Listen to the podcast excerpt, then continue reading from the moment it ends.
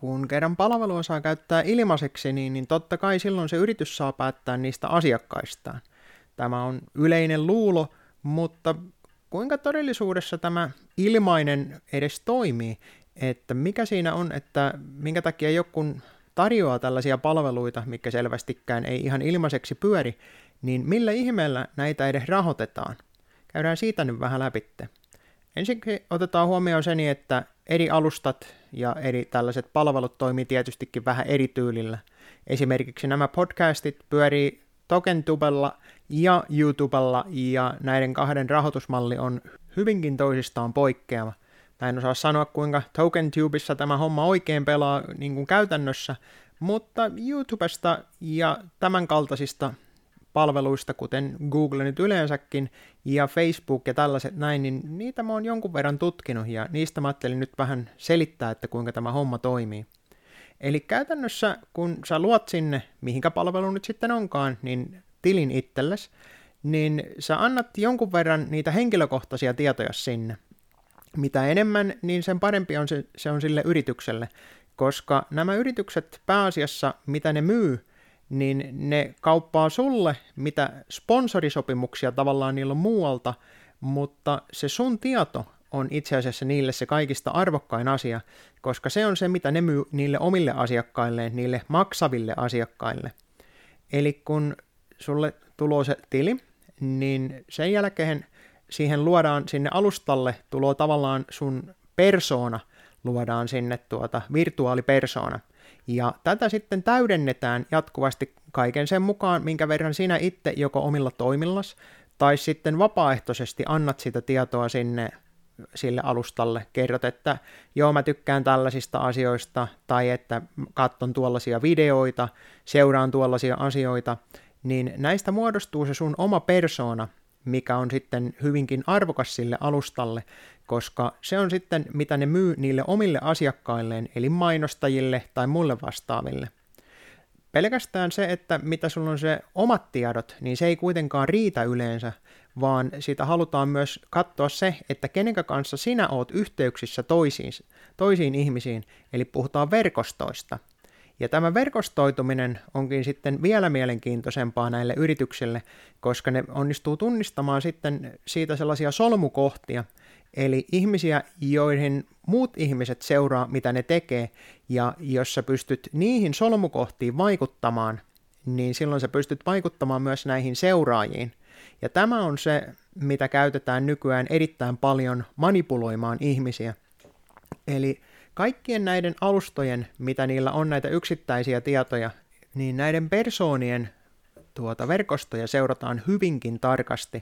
Osa seuraa niitä pelkästään mainoksien takia, mutta sitten esimerkiksi tiedustelupalvelut ja muut vastaavat, niin ne myös pitää tarkasti silmällä niitä, koska jos niillä on joku asia, mitä ne haluaa selvittää, kuten esimerkiksi nyt tämä eräs liikehdintä, mitä Yhdysvalloissa on tapahtunut ja jonka nimeä ei parane täällä YouTuben puolella ainakaan sanoa, niin näiden seuraajat on pystytty selvittämään, että minkälaisia verkostoja ne on muodostanut siitä keskenään. Ja tämä tieto on erittäin tärkeää analysoidessa sitä, että minkä verran sillä liikkeellä on ollut niin kuin todellista vaikutusta siihen tapahtumiin. Ja tietenkään tätä ei kerrota sitten ihmisille, että minkä verran ja mitä tietoa sieltä on saatu irti, mutta se on kuitenkin sellainen asia, mitä kannattaisi huomioida, kun näitä ilmaisia, hyvää hyvyyttään ilmaiseksi annettuja palveluita käyttää, että kaikki se toiminta, mitä sä teet siellä, niin sä oot antanut siinä, se on siellä käyttösopimuksessa johonkin sivulla 785, että sä hyväksyt sen, että sun tietoja ja sun verkostoja voidaan käyttää ihan niihin, mihinkä ne haluaa, että niillä voidaan myydä mitä tahansa, mutta enemmän sitä käytetään melkein siihen niin, että sua manipuloidaan. Ja samalla tätä tietoa käytetään nimenomaan siihen manipulointiin, esimerkiksi sitten mitä Google ja niin kuin YouTube, Facebook totta kai siinä samalla, niin ne määrittää näiden samojen tietojen sen persoonan mukaan, mikä susta tiedetään ja mitä sun verkostoista tiedetään, että mitä tietoa sulle myös palautetaan. Eli kun sä haet jollakin näistä mainituista alustoista jotain tietoa, niin se palauttaa sen mukaan sitä tuloksia, minkälainen verkosto sulla on, mitä sille verkostolle saa näyttää ja mitä sulle itselle saa näyttää. Tämä tietysti kuulostaa vähän oudolta niin, että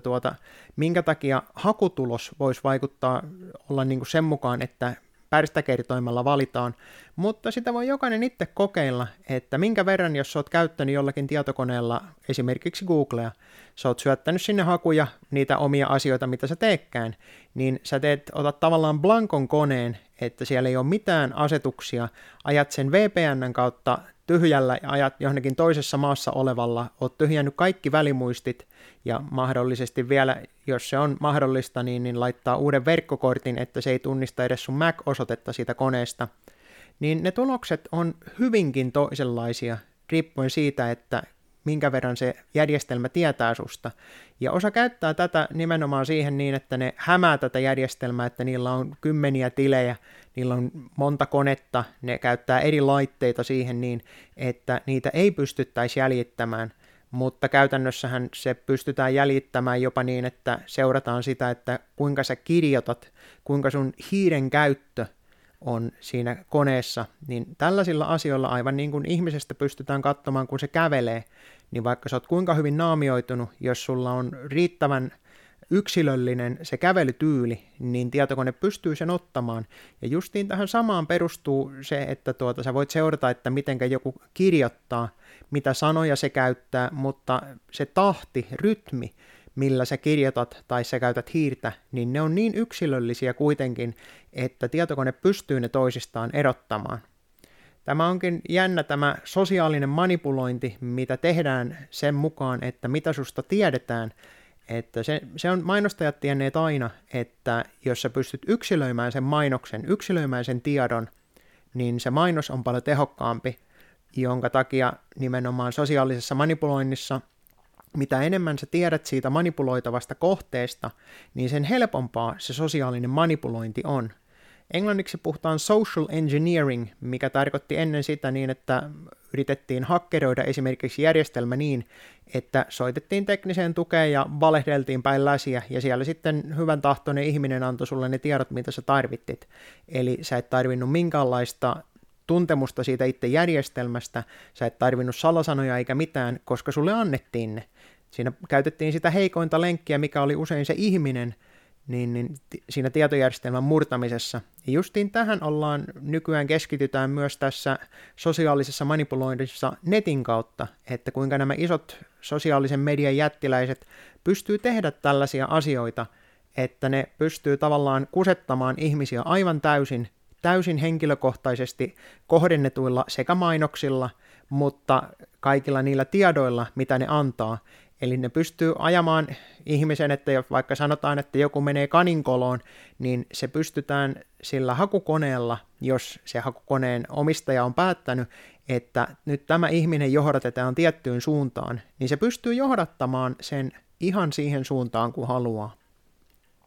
Tästä päästäänkin sitten siihen, että koska se on se raha, mikä tätä maailmaa pyörittää, niin se on se oma käyttäytyminen siitä, että mitä käyttää ja miten käyttää, on se, että minkälaista tulevaisuutta sitä itselleen rakentaa.